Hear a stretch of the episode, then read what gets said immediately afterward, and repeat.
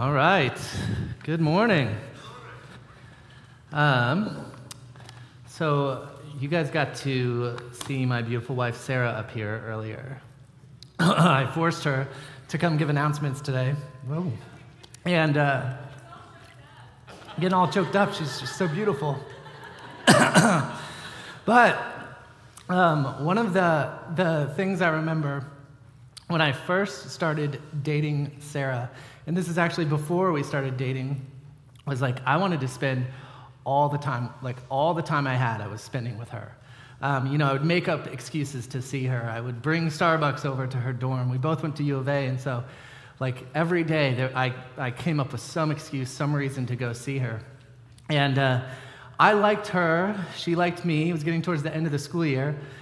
And during the summer, I was actually going on a, a four week mission trip to Guatemala.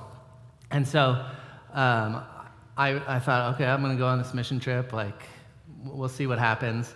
I go on this mission trip, and um, I realize that I really like this girl because I'm missing her. I'm thinking about her. Like, I just want to, I just want to be with her. And so as I'm on, I'm on this mission trip, I realize, like, okay, I, I, want, I want this girl to be my girlfriend. Um, and I, I felt like, okay, she probably wants the same thing. Um, and so on this mission trip, this is a silly thing I did. I don't know why I thought this was a good idea. I bought this huge knife from Guatemala, like a big, you know, 20 inch, like basically machete. And um, I talked a guy down, got a real good deal on it.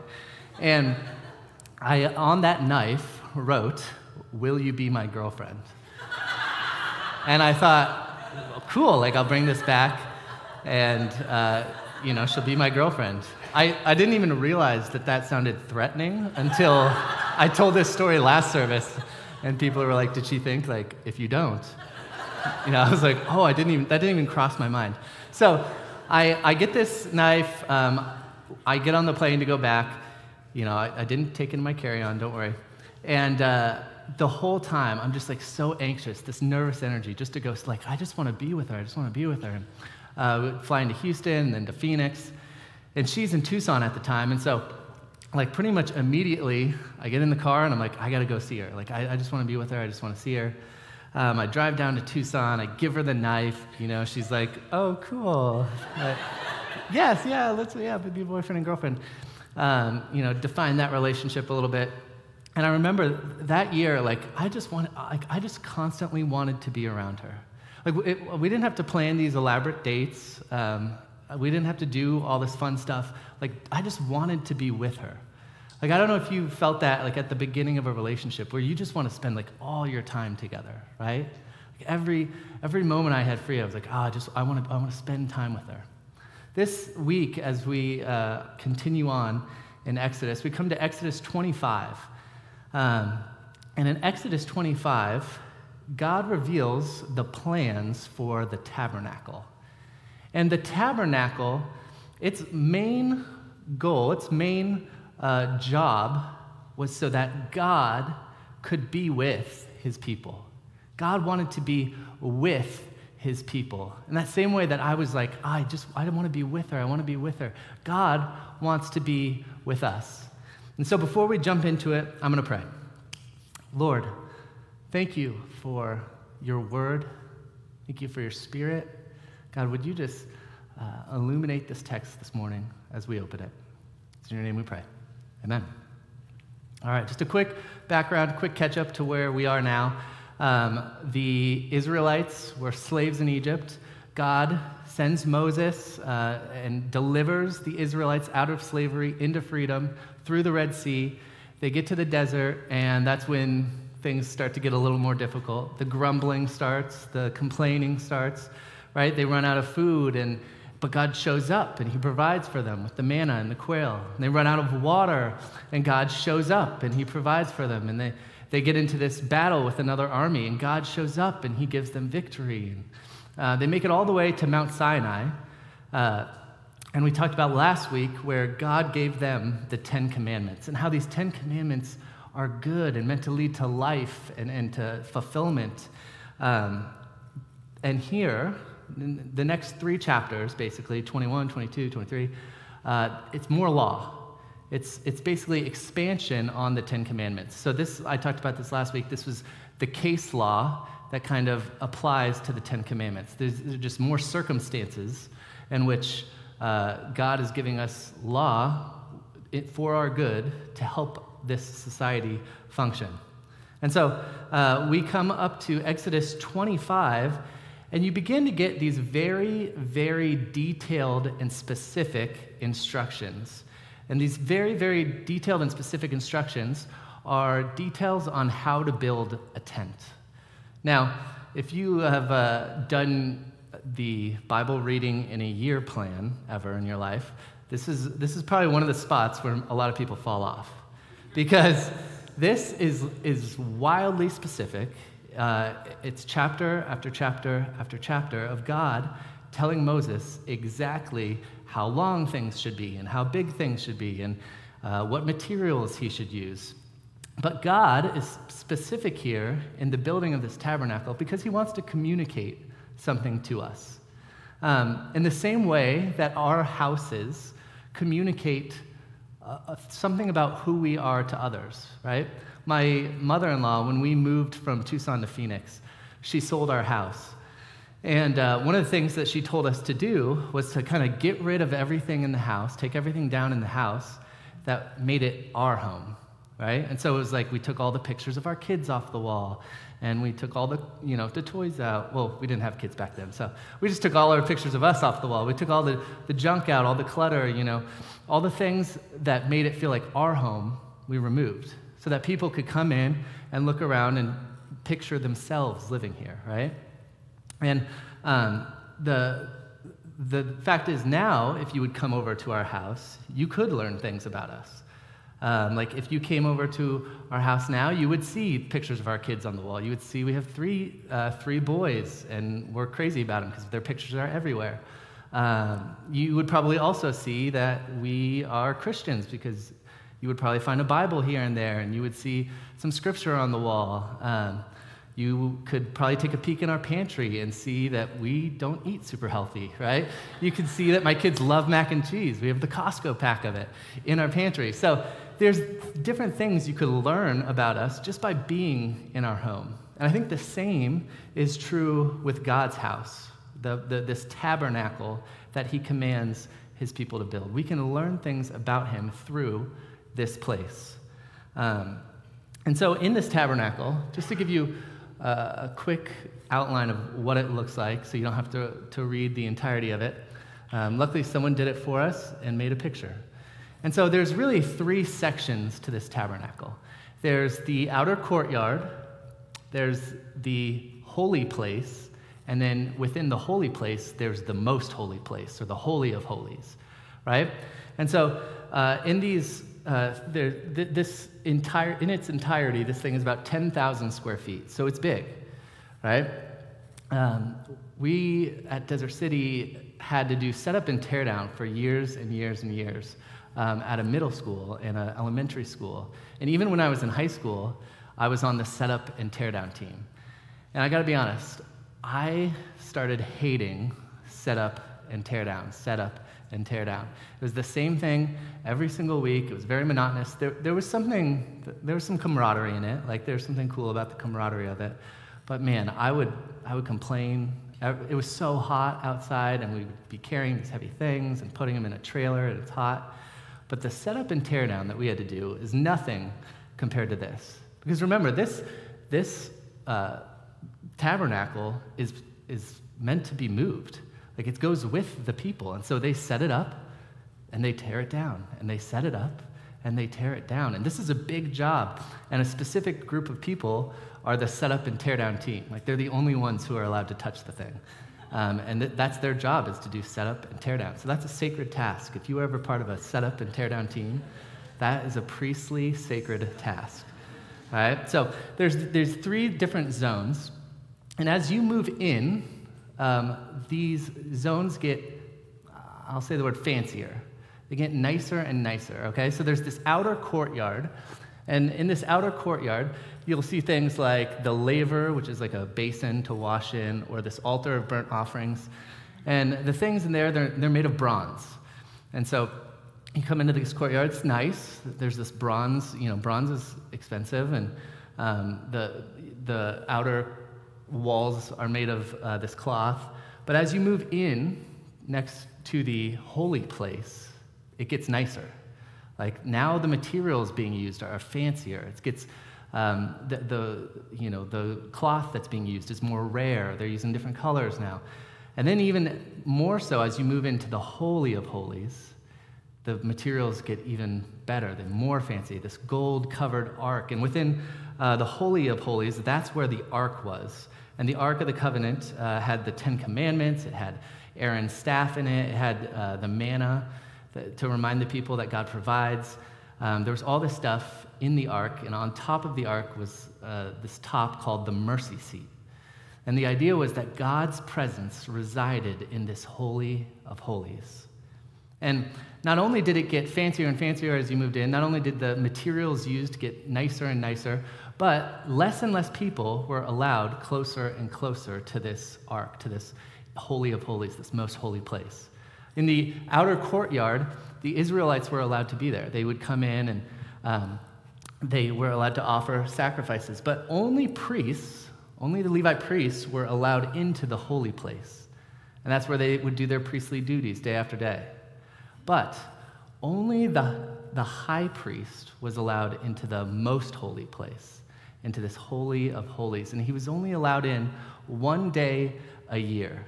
And on that day was the Day of Atonement. He would go in actually twice on that day, once to offer uh, sacrifice for himself and once to offer sacrifice for the people. And he would go in there and he would sprinkle blood on uh, this mercy seat. And the idea was that this sacrifice, this blood, was offered up for the sins of the people. And so, uh, this whole experience of the the ark, this whole experience um, of this uh, tent that they were supposed to build, was meant to draw people to the fact that God is valuable, that God is holy, that God is set apart, that He's grand, He's other, He's, he's holier than us. And so, as you moved closer and closer in, you would feel that, that this is like, whoa, this is getting nice, this is getting create like this is i don't know if you've ever been to a house that's just like blows your mind. Um, my parents my dad's friends with this guy who is is pretty wealthy. He's like he's got multiple jets wealthy. And he had this house in california that my parents stayed at for a while and um, it, it's like just a monster mansion. And i went to visit my parents while they were at this house and you walk in and you, immediately it's like the two staircase thing is happening you walk in and you're like, this is nuts. Like, this is wow.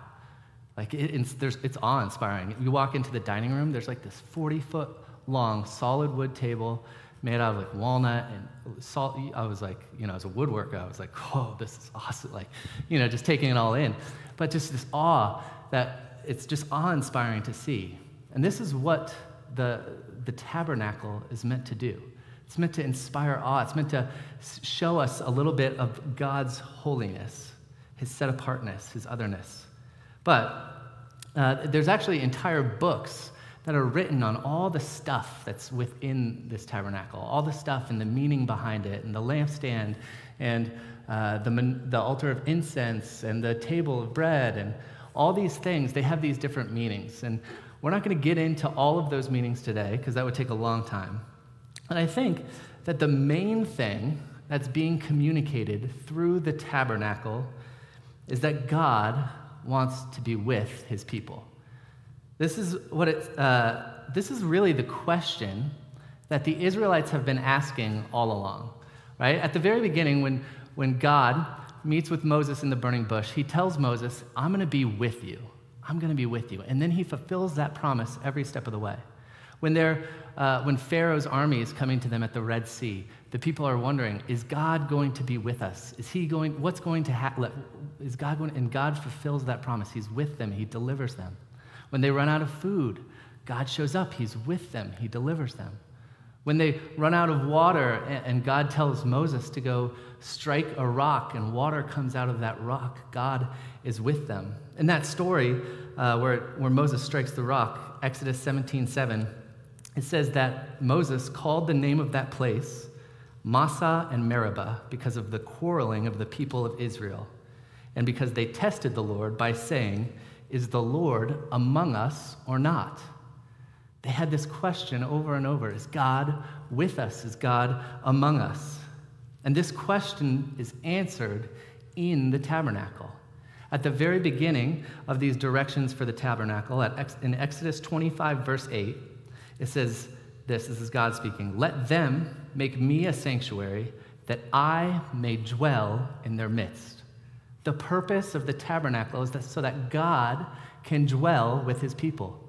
At the very end of all the directions, in Exodus 29, uh, verse 45, it says, Then I will dwell among the Israelites and be their God. They will know that I am the Lord their God who brought them out of Egypt, so I might dwell among them. I am the Lord their God. He's wanting them to know two things that He's their God and He's going to be with them. He's pitching His tent right in the middle of their encampment. God desires to dwell with them, He desires to give them His presence. This is what He's been communicating since the beginning of Exodus that He's going to be with, with us. This is even what tabernacle means. Tabernacle means tent of meeting, it's the place where God would meet with His people. And I think when we talk about the presence of God, uh, it can be confusing. Because there's really two types uh, of the presence of God, right? Because God is omnipresent, and so, which means He is everywhere at once. There's nowhere that God is not. There's nowhere you could go that God couldn't go, that, that God is not there, right? So God is, the whole domain of the earth is God. Everything is God's. But there's these times where the, the manifold presence, the special presence of God is poured out.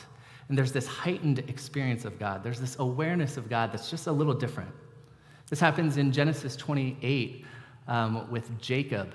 Jacob, uh, you know, he steals the blessing from his brother Esau. He runs away and he has this dream. And in his dream, he dreams of like this stairway to heaven. I don't know if you know the song. Uh, he dreams of the stairway to heaven with these angels going up and down. And God speaks to him in this dream. And it says that when he wakes up, in Genesis 28 16, it says that Jacob awoke from this sleep and said, Surely the Lord is in this place, and I did not know it. And he was afraid and said, How awesome is this place! This is none other than the house of God, and this is the gate of heaven. See, he's not saying God is here just like he's everywhere. There's this special presence of God in this place, and he's saying, God, this something crazy happened here. This is special a special presence of God. It's this place is set apart. And God actually tells us to seek his presence throughout Scripture. In Psalm 105 4, it says, Seek the Lord in his strength, seek his presence continually. We're supposed to go, go after God's presence. And now, I think we, we need to be careful here, though, because when we're going after the presence of God, we're not merely chasing a feeling, right? The presence of God will surely give us a warm feeling, right? The presence of God will, will surely give us a peace that surpasses understanding. But we're not chasing a feeling when, we, when we're going after the presence of God.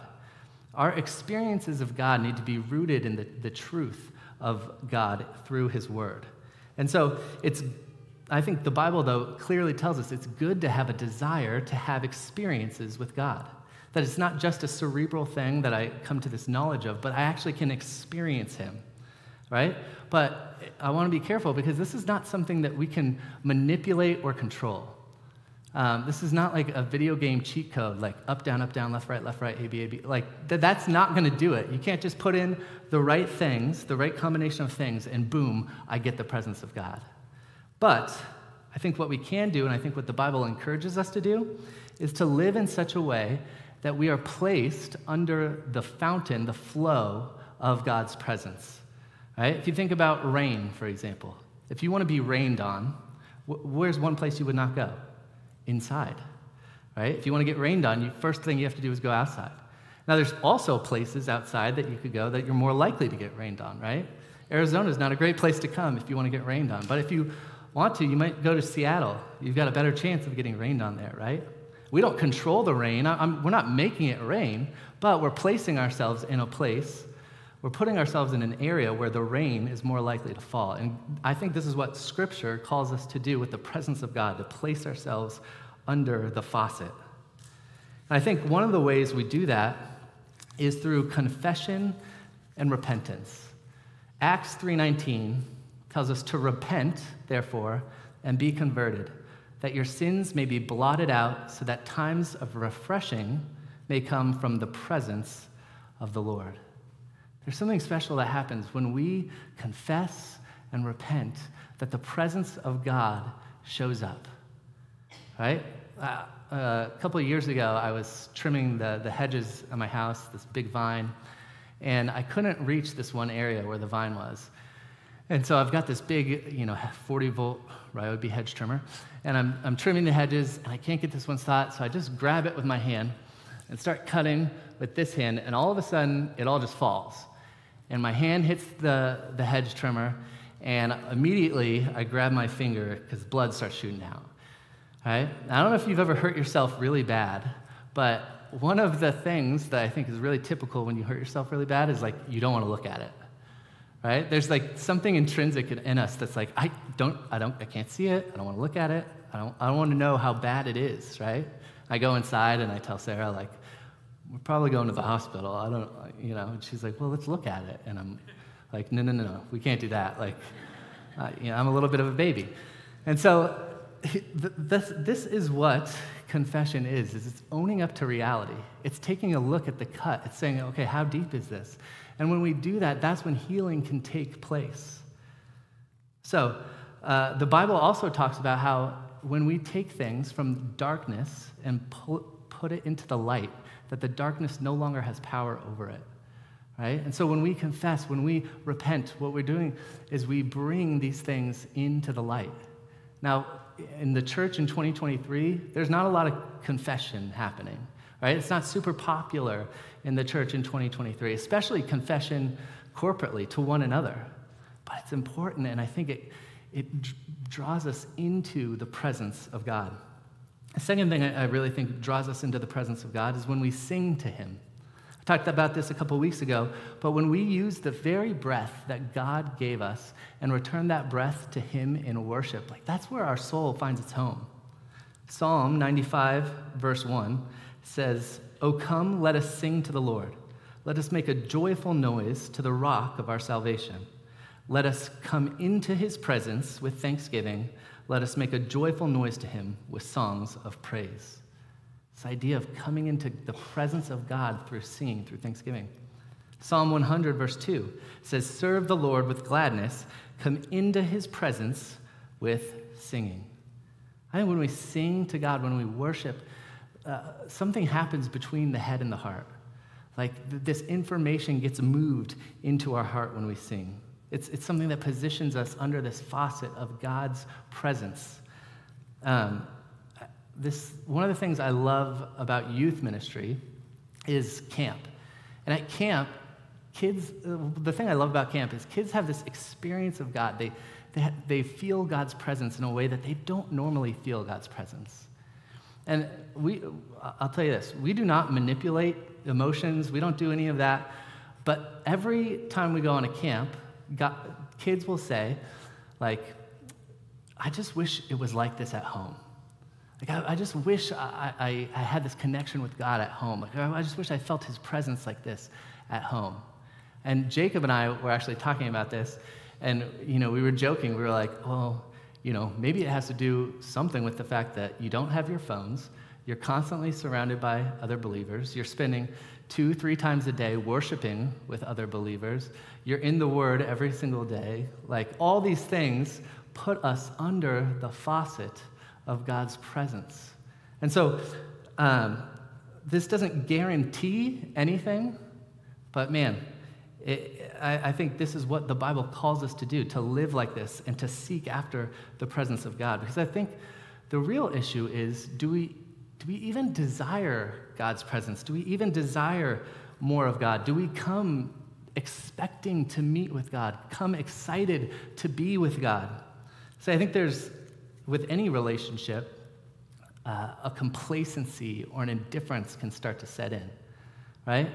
Like, you know, I, I, was just telling you the story of how I just, all I wanted to do was spend time with my wife. I just want to spend time with my wife, right? But what can happen is like indifference and complacency can set in in a marriage. And, and so it's something that we need to be woken up to. It's something that we need to pay attention to. Like, where have I become complacent? Where have I become indifferent? The Bible talks about the same thing with our relationship with the, the Lord. Uh, in Proverbs chapter 1, verse 32, it says, For the simple are killed by their turning away, and the complacency of fools destroys them. But whoever listens to me will dwell secure, dwell secure and will be at ease without dread of disaster. Romans 12:11 says, "Never be lacking in zeal, but keep your spiritual fervor serving the Lord." Like don't lose this passion, don't lose this zeal. Keep your spiritual fervor. In Romans 3, John is writing to this church and he tells them to wake up. Like you've fallen asleep, you need to wake up. I think the question for us is do we have a desire for more of God?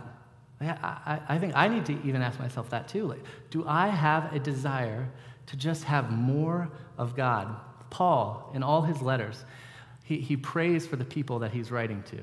And in all his letters, he's praying for these people. He never prays for a change in their circumstance. He prays that they would become aware of the presence of God, that they would be strengthened by the presence of God, that, that God would be with them, right? Because he knows something. He knows that circumstances come and go, things change, but the presence of God in the midst of circumstances changes everything. The tabernacle shows us that God wants to be with you and I. I think we need to ask the question is this just like another Sunday where I show up? Or do I show up expecting God to do something? Do I expect to meet with God and be in His presence? See, from the very beginning, God has been communicating this throughout Scripture that He wants to be with us. From the very beginning in Eden, God created Eden and He created uh, man and woman. He created Adam and Eve. And what does He do with Adam and Eve in the garden? He meets with them, He walks with them in the cool of the day, it says. They're just with God. They enjoy being with God. And then they break that relationship through sin, through eating of the fruit of the tree that they're told not to eat from. And they're sent out of the garden. There's this book that um, we read to our kids called The Garden, the Curtain, and the Cross. It's, it's an awesome book. You just, you should read it sometime. But in that book, it talks about how uh, Adam and Eve are sent out of the garden, and there's these um, angels, these cherubim, that are placed at the entrance of the garden. The Bible also talks about this too. Uh, but these cherubim are placed at the entrance of the garden. And the book says that these, these angels are like a big keep out sign. And it says, because of your sin, you can't come in. Right? So, because of our sin, we are separated from God. Because of Adam and Eve, they sinned, they're separated from God, and these angels are put there as a, as a reminder that you cannot come in. Well, God wants to be with his people still. He still wants to be with his people. And so, what does he do? He gives them the tabernacle, a place where he can dwell in the midst of his people, a place where he can be with his people. But still, in the tabernacle, separating them from the Holy of Holies is this curtain. There's this thick, four inch thick curtain that separates them from the presence of God. And stitched onto that curtain, what it talks about in Exodus, is that stitched onto that curtain are the images of these very same angels, these cherubim. And it's again communicating that God wants to be with you, but because of our sin, we can't, we don't have access, we can't go in. It's another big keep out sign. Then, uh, in the book of John, the Gospel of John, in chapter 1, at the very beginning, it tells us that the Word, Jesus, became flesh and dwelt among us. The Word became flesh and dwelt among us. That word dwelt among us, it, it, what it literally is saying is the, Jesus became flesh and tabernacled with us because he wanted to be with us. That's why we, on Christmas, we sing about Emmanuel, God with us. God wants to be with us. And then on the cross, Mark uh, chapter 15, verse 37. It says that with a loud cry, Jesus breathed his last breath, and the curtain of the temple was torn in two from top to bottom. This curtain that separated us from God, this curtain that was the big keep out sign because of our sin, we can't go in. When Jesus dies on the cross, it is torn from top to bottom. See, the, the tabernacle was God's glory concealed, but Jesus is God's glory revealed to us. See, the separation now is over. The price has been paid. This curtain that separated us is completely destroyed. Hebrews uh, chapter 10, verse 19 says, Therefore, brothers and sisters, since we have confidence to enter the most holy place by the blood of Jesus, by a new and living way opened for us through the curtain that is his body. See, God's presence is made available to us because of the broken body of Christ on the cross. We can boldly approach the throne of God only because of what Jesus has done for us on the cross. And, and it's not only available once a year like it was to the high priest, it's, it's available 24 7, 365. We can come directly to the presence of God, we can come directly into his presence. The Bible actually even takes it one step further. In 1 Corinthians 3, verse 16, it says, Do you not know that you are God's temple and that God's Spirit dwells in you?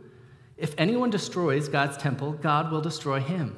For God's temple is holy, and you are that temple. He says, Look, you are now becoming the tabernacle. You're becoming the place where God dwells, right? The, where was the tabernacle was the tent of meeting, the place where people met with God. And the Bible is saying that we are now this tent of meeting, that we are now this place where people can meet with God. See, the church, this is what it says here, this is a plural you.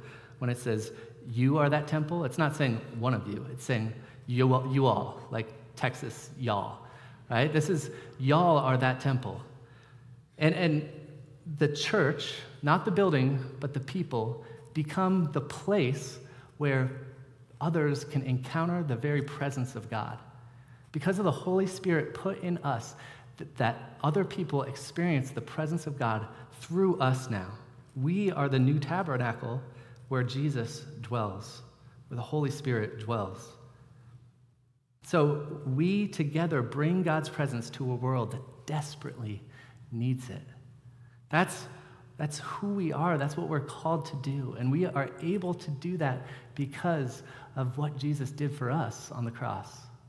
As the, the band comes back up here and we're going to um, sing one more song, uh, we're actually going to sing a song about God's presence, about encountering His presence, wanting to, to be in His presence. And, and this morning, I, I want to ask the question do we want more of God? Do we want more of God's presence? See, Paul, when he was praying, he doesn't use prayer as a tool to get stuff from God, he used prayer as a tool to get more of God. So often I use prayer as a way to get things from God. Prayer was always meant to be a way to get more of God Himself. Is that something our hearts desire? I think that's something we need to ask ourselves. And then, whatever the answer is, we can lay it at God's feet. He has made the way open. He wants to be with us. Let's remember that as we sing this last song. Lord, we thank you that you have torn the curtain from top to bottom, that the way has been paved, that you desire to be with us, that you desire to give us your presence, that in Christ you have poured out your Holy Spirit into us. God, help us to be the place where others now encounter you. And Lord, would you light that fire for the desire of just more and more of you? It's in your name we pray. Amen.